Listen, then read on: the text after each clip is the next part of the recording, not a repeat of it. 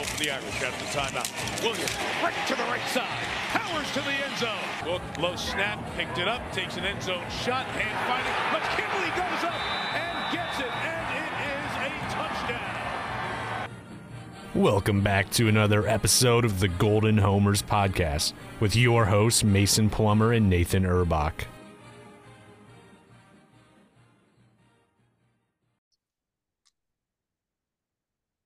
Welcome into another edition of the Golden Homers podcast brought to you by the Fanboys and Winning Edge Sports Network. Uh, great collab that me and Mason are on. I wouldn't even call it really a collab anymore, Mason, I guess. It's more of just, you know, that's where our podcast is represented these days. We're, um, we're really happy with, with what's going on there, and we think it's going to be a great thing for us moving forward and for you guys as well. And definitely check them out. There's a website you guys get to, thefanboys.com. Uh, make sure you check that out because it's not only Notre Dame material, uh, not only not only Notre Dame content, but a lot of other sport, um, college athletics, um, podcasting, and articles out there for you guys in that regard.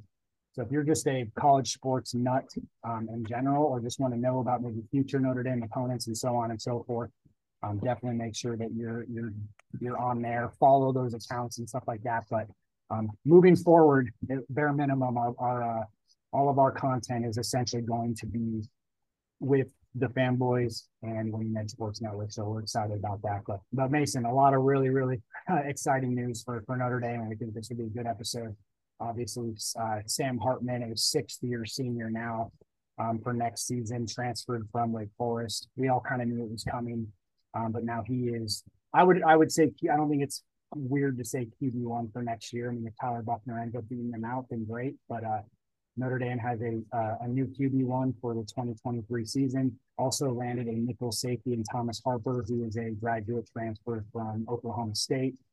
Been a solid player for them. It looks like he's going to play mostly nickel um, versus safety. Um, but I think just a, a, bare minimum, a really good depth add for Notre Dame. Um, we know some of the other stuff that's come out. I think today, um, Alex, I don't even know how to pronounce it at this point. I forgot. I believe it's Peach. Yeah, I think, yeah. Say it again. I apologize. I believe it's Alex Peach. Perfect. Alex Peach, long snapper, who was on uh, scholarship at Notre Dame, was a, was uh, the number one rated long snapper in 2020. Um, he and then announced his intentions to enter the portal, which I think makes a lot of sense. It's just hard to carry two two long snappers, but uh, long ramble there. But uh, this is kind of some of the news and notes. We'll get into some more stuff. But Mason, how you doing today? Yeah, doing well. I'm really excited to be with the Winning Edge Sports Network. Um, you said it's it's a partnership and you know we're really excited about it but i really want to say thank you to all the listeners. It wouldn't be possible without you guys. Nobody's going to pick up a podcast with zero listeners. So uh, you guys made this possible. We're continuing to grow uh, continuing to see the success of this show uh, would be possible without you guys listening. So uh, you're going to hear more sponsorships on here soon which means the podcast can continue to grow. So uh, we're obviously in a blessed position uh, to be able to make a little bit of cash on the side talking about our, our favorite school, our favorite team. So you guys make all this possible, and we really do appreciate that. Yeah, yeah, yeah, absolutely, man. Like I, I, I can't emphasize enough how at least excited I am based on some of the conversations we've had um, with them and different things like that. So it should be really fun moving forward, and it's gonna be uh, uh it's gonna be a fun time. So I think moving forward. So but yeah, man, let's get into Sam Hartman. I think more first and foremost. I know you're very excited about him. You tweeted out something the other day about how you're the original fan club member for Notre Dame people when it comes to Sam Hartman, which makes a lot of sense. You have been a fan for a long time. I think in general, most people in the college football world love Sam Hartman. Obviously, he wasn't on the best teams when it when he at Wake Forest. I mean, Wake Forest is a solid ACC team, but essentially partly because of him, he's made them a solid program over the last couple seasons. You know, three or four seasons in general. So uh, just, I mean, what would you say? Maybe the best quarterback, at least from a statistical perspective and kind of hype perspective, since at least Jimmy Clausen, correct? Yeah, I think so. And yeah, to back up my claims of uh, the Sam Hartman fan club, um, know, I watched a lot of Wake games. Just uh, they happened to be on TV when I didn't want to watch game day anymore. It seems like they had a lot of 12 o'clock games. Um, so that would just come on afterwards. And he was just super entertaining to watch. And then that whole story came out about his health condition, and I liked him beforehand. And then, you know, it's like kind of this kind of miracle thing where he's able to to come back and play. Nobody seems to be talking about that so much anymore about how he was able to come back and play, you know, fully full strength, fully healthy, and had a great season for Wake. So never did I imagine when I was tweeting about him, you know, just saying how much I like this guy and that you know, wherever he gets drafted, would end up being my second NFL team behind the Steelers. That I didn't think he would uh, finish his career in a golden helmet at Notre Dame. So um, super cool. Uh, been a fan of this guy for the last couple years, and uh, it's gonna be really cool to see him playing at Notre Dame. But yeah, as far as the talent and hype goes, um, Notre Dame has had question marks at quarterback since book, really, and even then, a lot of people are calling for him to not start uh, for right or wrong.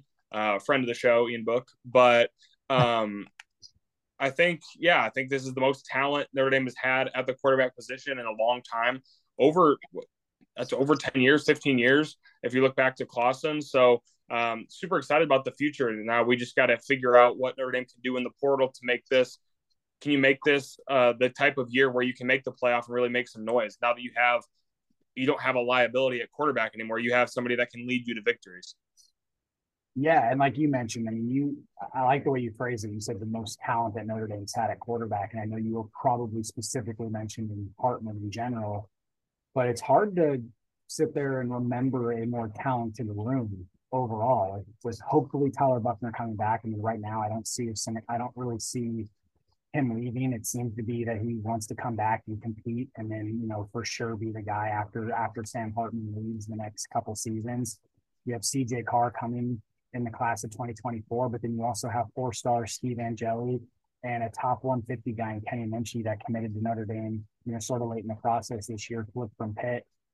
You know, that's a lot of talent in the room. And you lose a guy like Drew Pyne, who, you know, maybe wasn't the most talented player, but had some success at Notre Dame. You lose him and, you know, things were sort of like, oh man, what, what the heck's going to go on in 2023? So it's great to see, you know, them land a guy like Hartman and then pair that with you know the young and unproven talent that they have, and so it looks like they're going to have some, you know, some really really talented QB rooms moving forward, even when Sam Hartman is gone.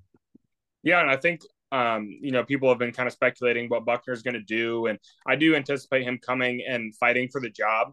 And people think it's a foregone conclusion that Hartman is the starter, whether it is or isn't.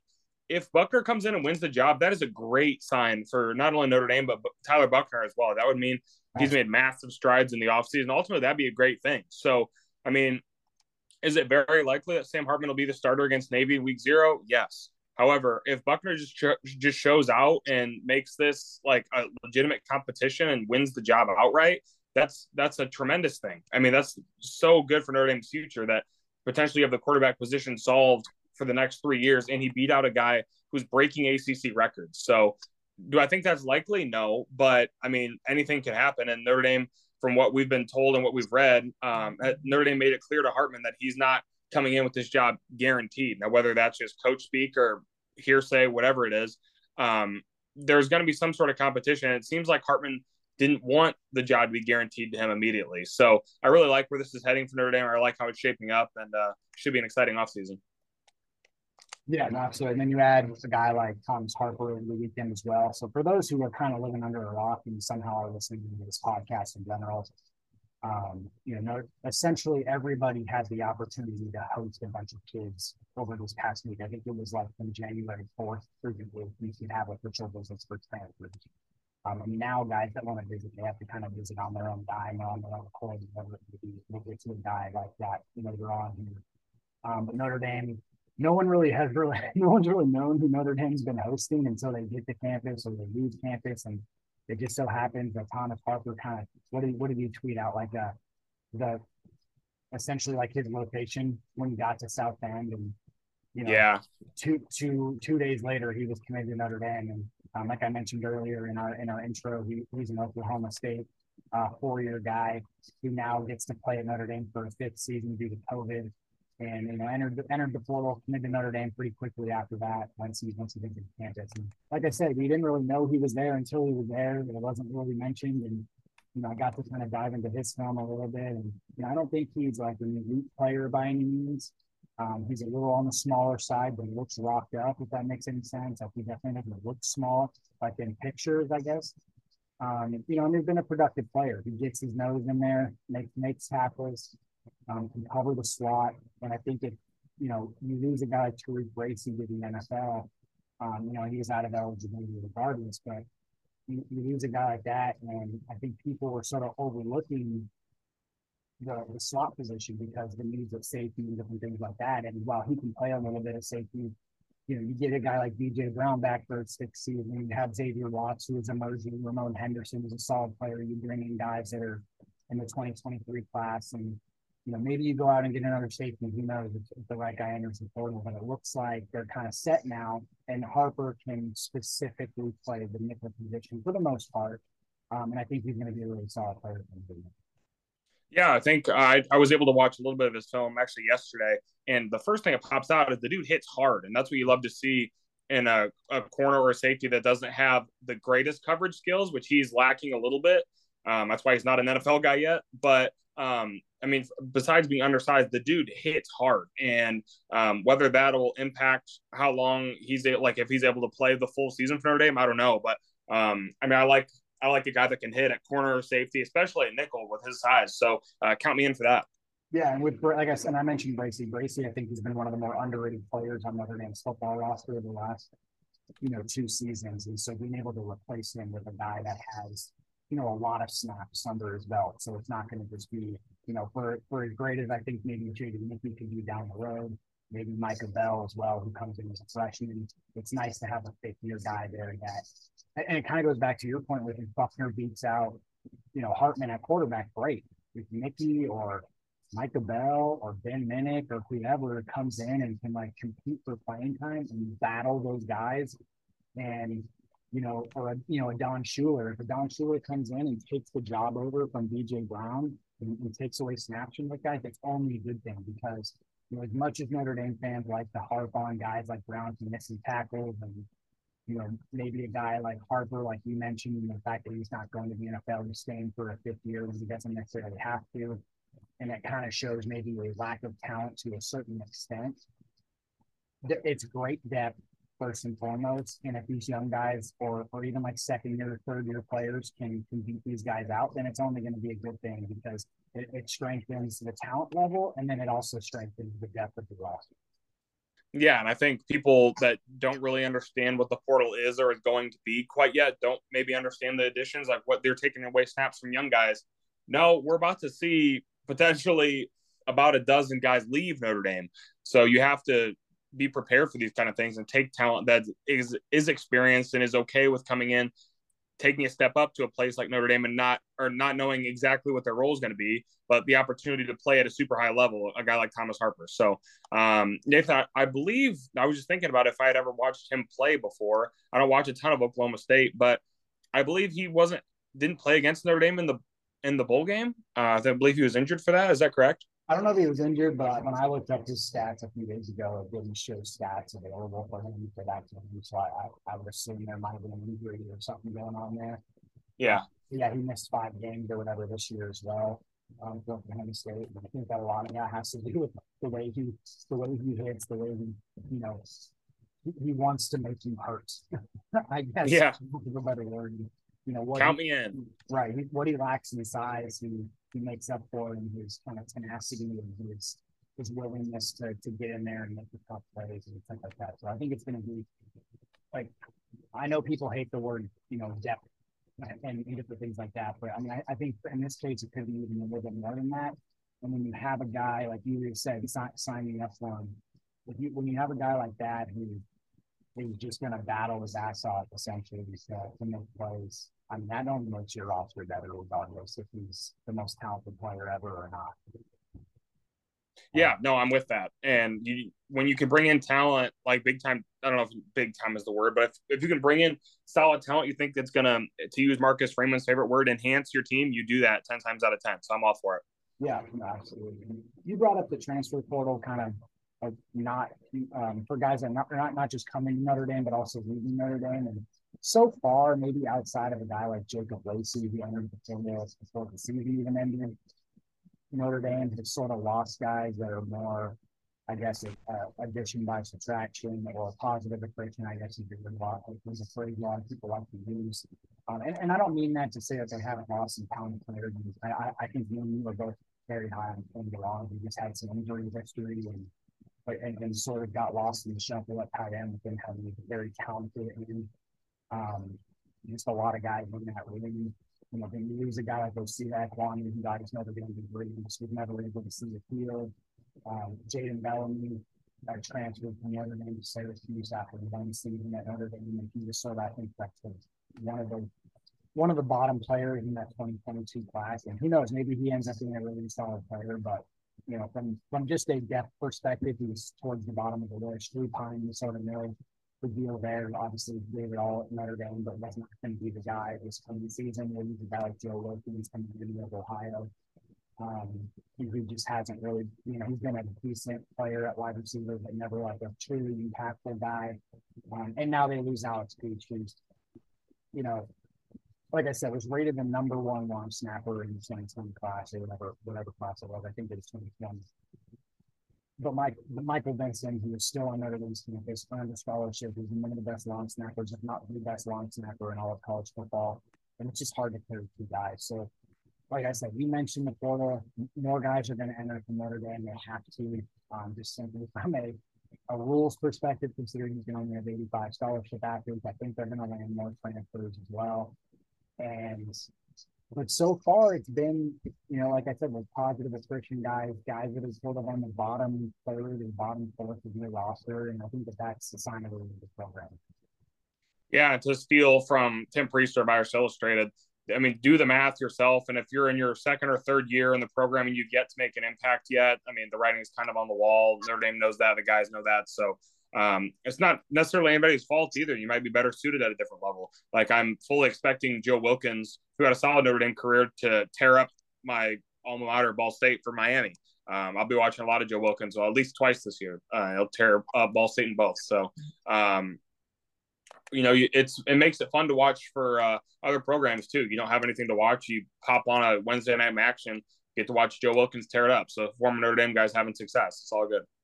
Yeah, no, absolutely. And again, another, another name in the portal, and I'm okay saying this just because it's on Twitter and stuff like that now, but you know, former Notre Dame commit CJ Williams, who flipped to uh, USC late in the process last year, made, made a lot of sense. He brought up a lot of good things when he did flip. Obviously, Notre Dame was going through a coaching transition. Brian Kelly was the door, his wide receiver coach Del Alexander was the door. I'm not sure if those were necessarily the, the, the main reasons he left. Um, but got to essentially commit to a place and play for a place for a university that was closer to home for one season. Um, probably didn't see the field as much as he wanted to. Now he's in the portal. Um, a couple of the reasons why he said he left Notre Dame, and I think the reasons why he should be very happy to possibly come back to Notre Dame is the idea that uh, the, the two big reasons were Notre Dame's passing offense wasn't where it needs to be insert a guy like Sam Hartman who we talked at length about in this podcast already. And then the other thing was, and this might be sort of a Brian Kelly issue to an extent, he mentioned the fact that he didn't really feel like a priority after he committed. He didn't really hear from the staff very often. You know, and the two guys who he should hear the most from are arguably the head coach and his position coach. And if not the OC, so maybe you can blame Tommy recently on that as well but you bring in Marcus Freeman, who wants to be the lead guy on everybody, and you bring in a new wide receiver coach and Chansi Stuckey. Into, from all accounts, he's been great for Notre And I think he made the wide receiver room much better this year. He brought in a really talented class, and you know, so those questions should be gone for him. So as long as he's okay leaving the leaving the West Coast and playing for another school, if he ends up on campus at Notre Dame this weekend, like many expect, it should be I mean, I'm not going to say it's a shoe in, but it should be a damn good situation for him to walk into. So it's a completely different situation when he brought it. Yeah, and I think the the loss of CJ Williams initially really stung because we thought in that class he'd be the most ready to play at a position where Notre Dame really needed somebody to come in ready to play. And they weren't anticipating losing Morion Walker either on signing day, but um, losing both of them definitely hurt. Don't want anything to do with Walker, but um, having Williams back, I'd welcome back with open arms. I think the guy, you know, you can't fault the kid for making the decision that he thinks is right for him. It sounds like he was open and honest with the staff, which is all I can ask for. I'm never going to shame somebody for you know decommitting if that's what they think's best for them, as long as they go about it the right way. Peyton Bowen. So, um, yeah, I, I'm I'd welcome back CJ for sure, and who wouldn't want to play with uh, with Sam Hartman and at a position where he can walk in and be a starter. Really, if he's if he's as good as he thinks he is, if he's as good as national scouts think he is. I mean, uh, Notre Dame has a lot of talent at wide receiver now, but a lot of unproven talent at that. So, um, yeah, certainly excited for CJ Williams. And if he does make it to Notre Dame this weekend, each signs point towards that could be his destination. But it would also be kind of cool to see him play against USC the next three or four years. Yeah, that part I think would be the best part. Just even you can run your rival school, uh, the school that you obviously play every single season.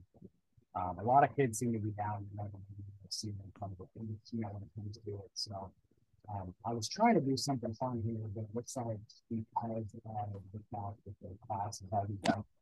I was trying to see what Notre Dame's class would have ended up with. I ended up at last year if they landed CJ Williams. And uh, it looks like they're going to allow that to be real friends, unfortunately. Uh, maybe as a transfer, which a lot of people do. But I was essentially I took out Jaden Mellon and you know putting CJ Williams and thought that would be fine. But uh, it's not what we do. But I think it would have made the class significantly better. I think they finished at like 276 or something like that, which means that uh, they the second guys. It was uh, for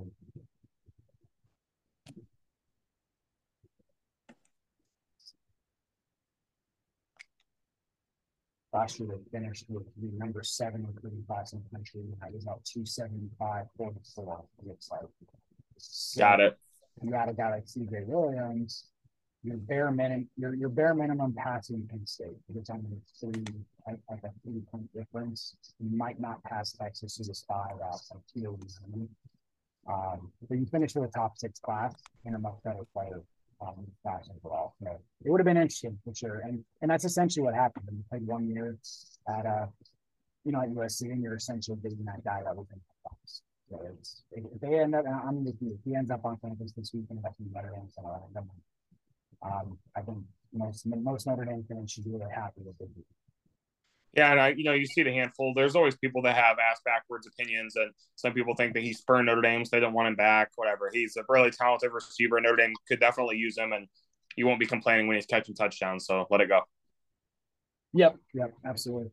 Um, anything else on the portal or any other guys? I mean, I know Byron Bonds. You know, I, I don't know if he's ever been confirmed on campus, but that guy seemed to be on campus this weekend in State uh, edge rusher. There seems to be another guy that maybe let's talk about that we knows who it is. Uh, so I think Notre Dame's probably going to get some news from the defensive line perspective at some point. Maybe that contribute into the, the spring period as well. Maybe someone ends up transferring out and they can get it down in the spring. I do think if they, if in a perfect world, they'd love to land two guys there. Um, but they also have some young guys that really need to get some time. I mean, at Viper, I'm just not really that concerned. I think Jordan Zapata, as long as he can stay on the field, and you, know, you have guys like Ruben Gobaira and Joshua Burnham, Junior, Terrell Amata, all talented guys. And I think that that position is pretty solidified and um, and has some young talent there. But if they can land a guy that you know is plus 300 pounds, that's always good. They don't have a lot of beef up front. Um, but a guy like Gabriel, Gabriel Rubio is pushing 300 pounds. He had on a first snap basis this year. He was one of their better defensive linemen. So would love to see him get some more time. Um, you know, Howard Cross obviously was talent was, was good this year from Notre Dame. He lacks a little bit of size, but you know, I think his pure strength is great. And Rylie Mills kind of being able to transition maybe back to three pack, kind of cross train at both three pack and getting strong side defensive end. I'm fine with that. Maybe you can have another guy that can do a similar thing. Um, I think when Byron Bonds plays for the Remington, he'd be known as like a strong side end slash viper, which obviously, you know, it helps out at those spots because I sort of like adjusting that in my role replacement. And uh, but yeah, I mean some of these young guys, man, Tyson Cole, if he can get on the field, Jason Arnold, can he get on the field? Um, maybe maybe a freshman. I know you're very much high on um, Brennan Brennan.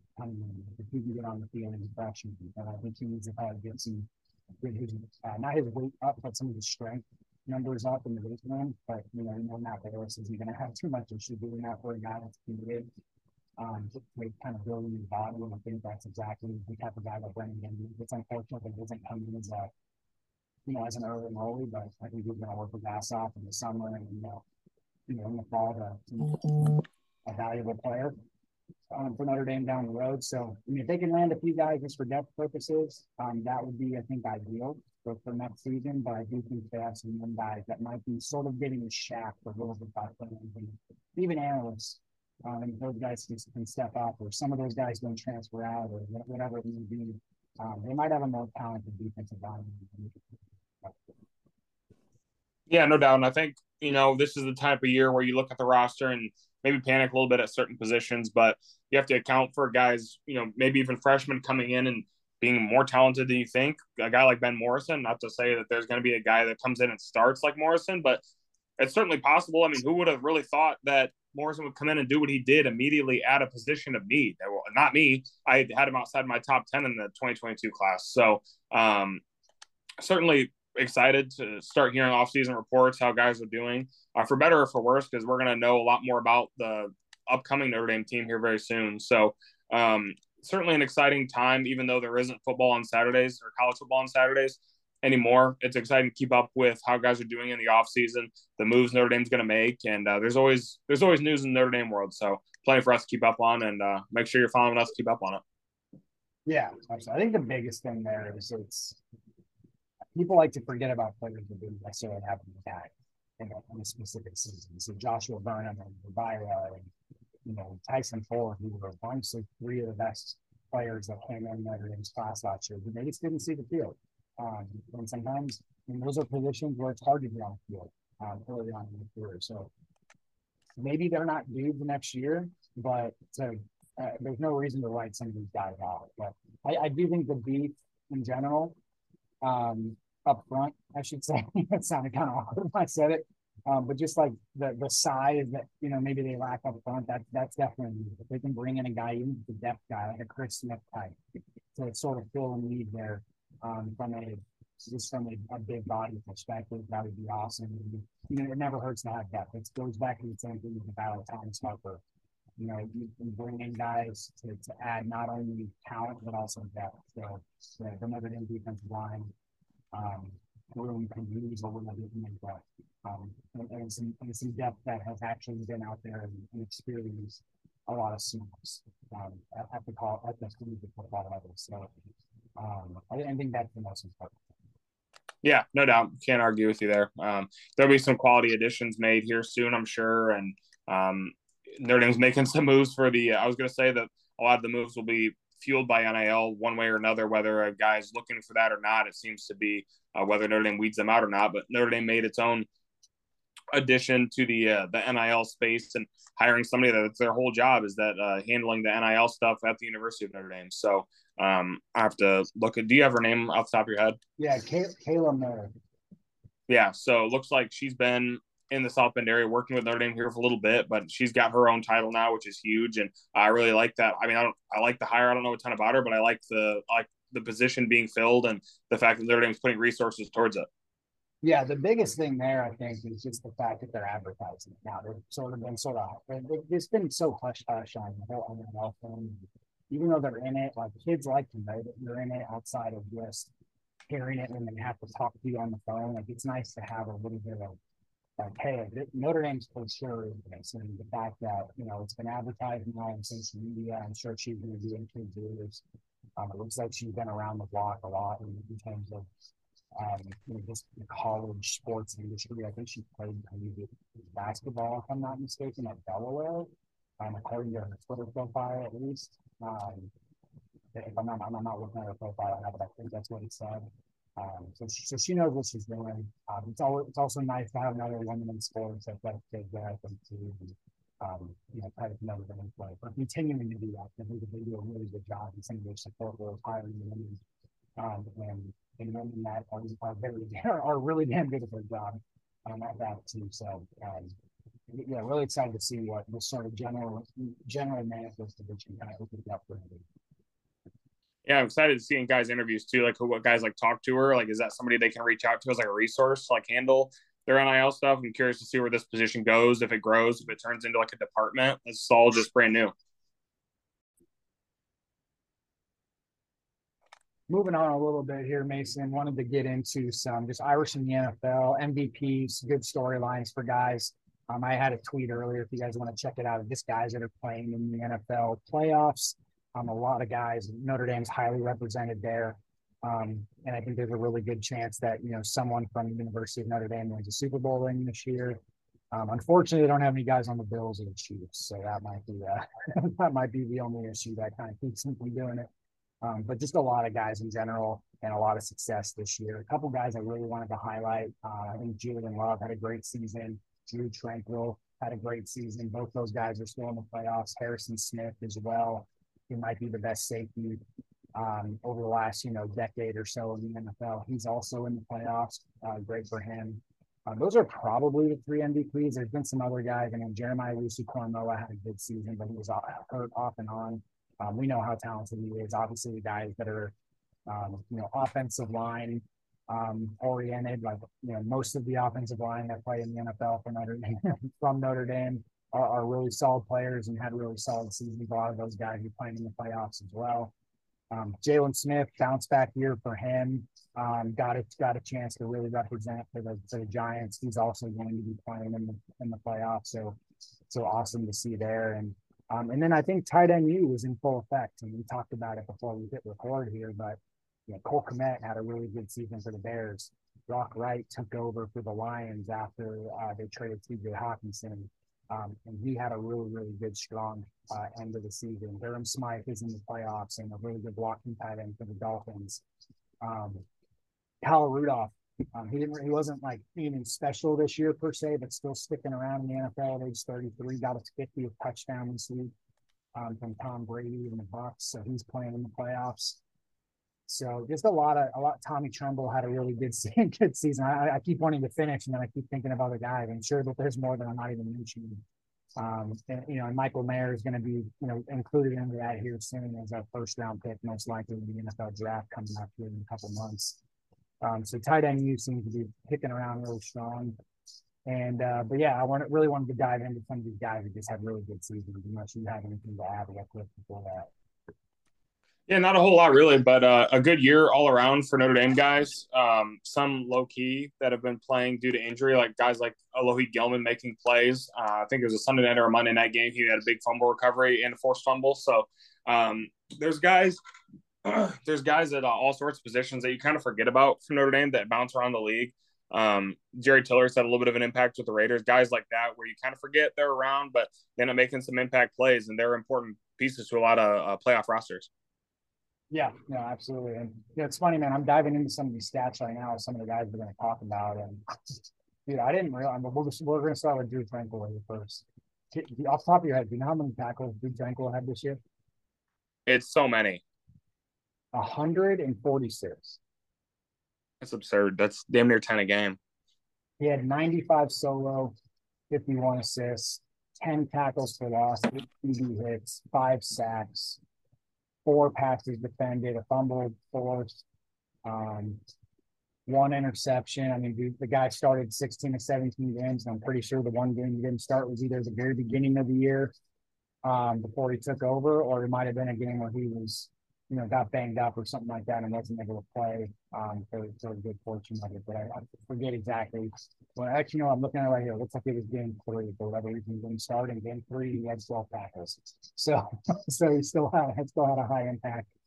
Um, but man, the guy was just, I mean, for a fourth round pick, you know, I think we knew as Notre Dame fans and just people who follow Notre Dame football that he, you know, if we gave him a chance in the NFL, he was um, kind of like to compare him a little bit to Pat Connaughton. You know, he sort of gets like the white man syndrome a little bit there, where people don't think he's as as athletic and talented as he is, simply because of of the sport he's playing and and all the guys that are around him that are just ultra talented um, players overall. But the Drue Tranquill was a terrific, terrific athlete at Notre Dame. Had some injury history.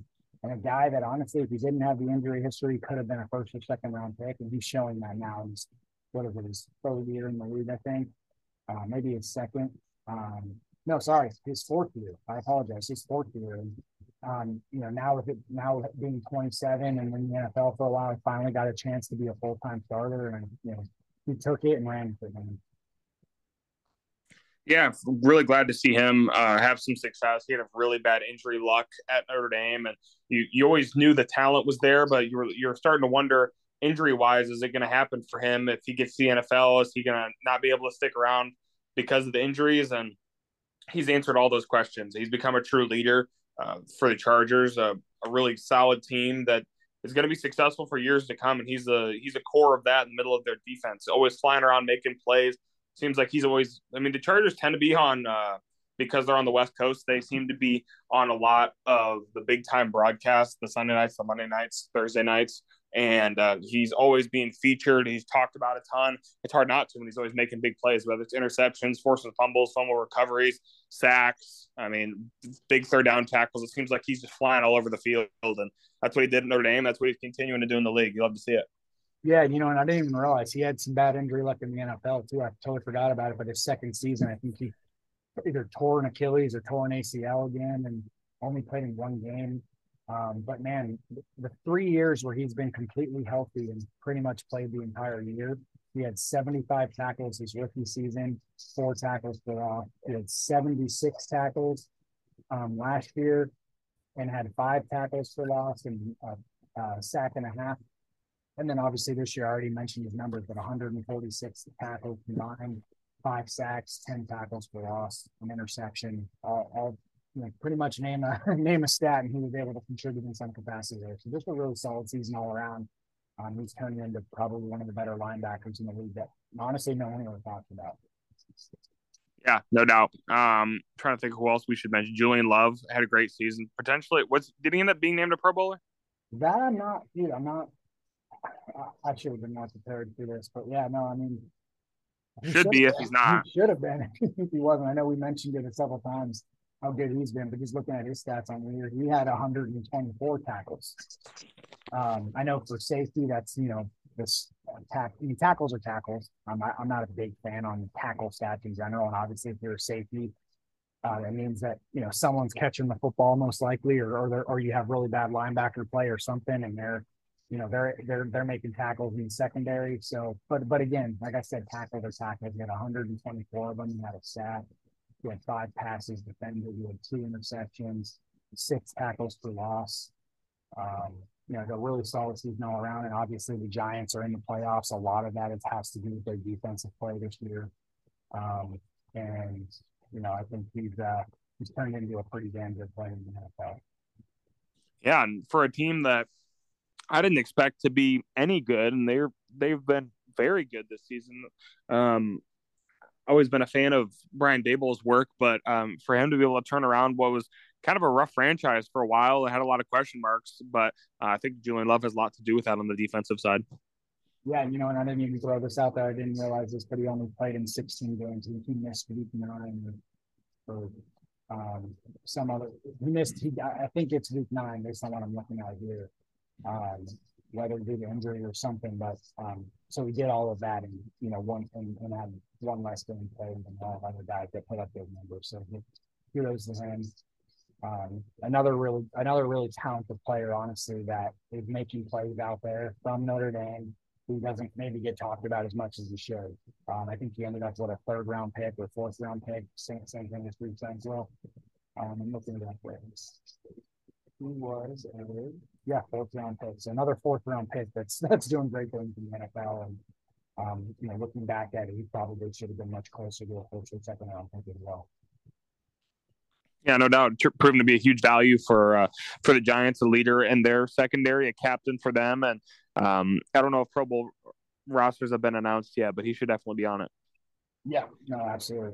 Uh, another guy I want to bring up, you know, got I mentioned Kyle Rudolph earlier, who you know is 33 and still kicking around in the NFL, but you have a guy like Harrison Smith, who has been one of the top, if not the best, uh, safety in the NFL for what a decade now. Um, Pro Bowl almost every season. Um, it seems like um, you know all pro, all, pro galore. And this year, I mean, only in 14 games, he's a playoff guy as well. But he had 85 tackles. Um, five interceptions. I mean, the guy, the guy just knows how to play football.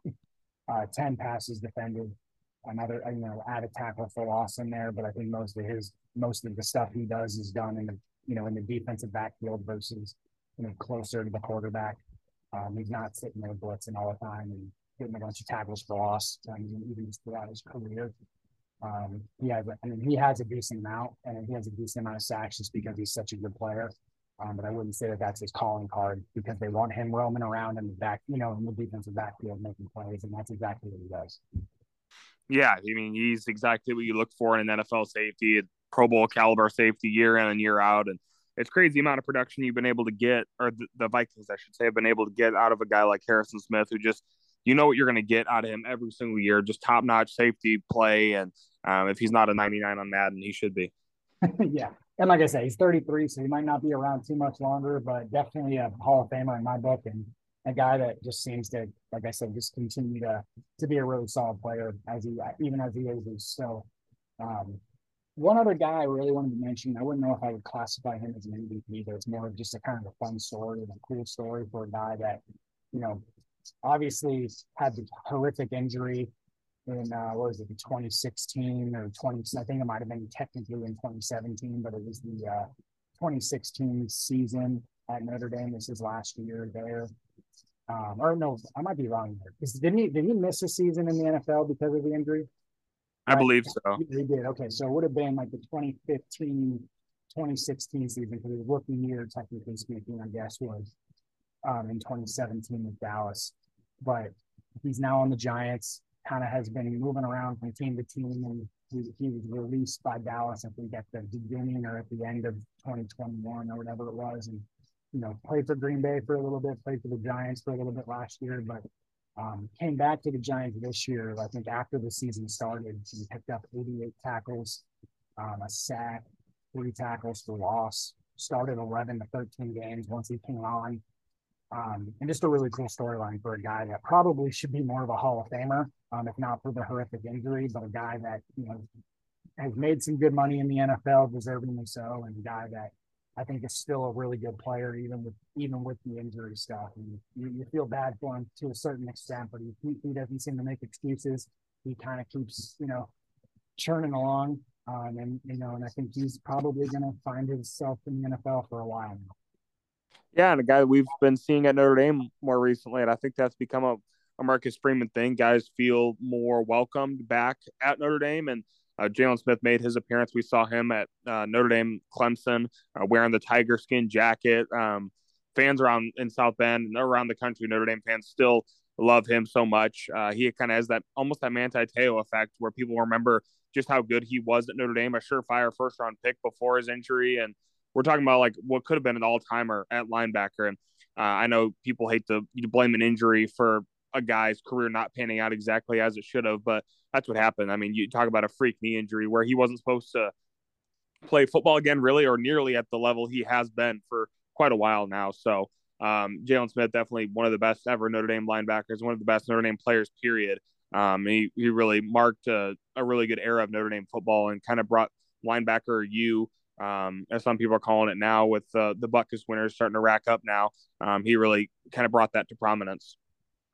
Yeah, and I think in his case, uh, it's defendable uh, for the for the injury stuff with the Dame and. But yeah, man, like I mean, like I said, there's just been a lot of success at the NFL level this year for Notre Dame. A lot of other guys we didn't really mention, but just wanted to highlight a few of us the best players that they had. Um, like I mentioned, tight end, tight ends, and offensive linemen are always going to be successful. So um, nothing shocking there. Michael Mayer and um, we'll add to the tight end group next year. But real quick before we wrap up, just one, I'm not going to name any names here because I don't think it's actually officially out there. But Notre Dame is going to be hosting the Junior Day this weekend. A lot of talented underclassmen are expected there. So probably some guys that will end up at Notre Dame in the long run. I know a lot of commits are going to be there as well. So do the math if you haven't, you know, if you follow those guys around, um, you'll, you'll, you'll see some familiar faces. But made good episode, man. Like uh, I think we're going to probably get some more good news for Notre Dame here in the coming days. But definitely follow us at Golden Homers. Follow myself at Nathan underscore Obach. Follow Mason at Mason Plummer underscore. Follow Winning Edge Sports Network. Follow the fanboys. You're going to see some articles written by myself and Mason on there. You're going to see our podcast posted on there. You can definitely get the different fan perspective from other teams as well. So, um, but until probably next week, maybe we'll throw spaces on there. Uh, go Irish and have a great week.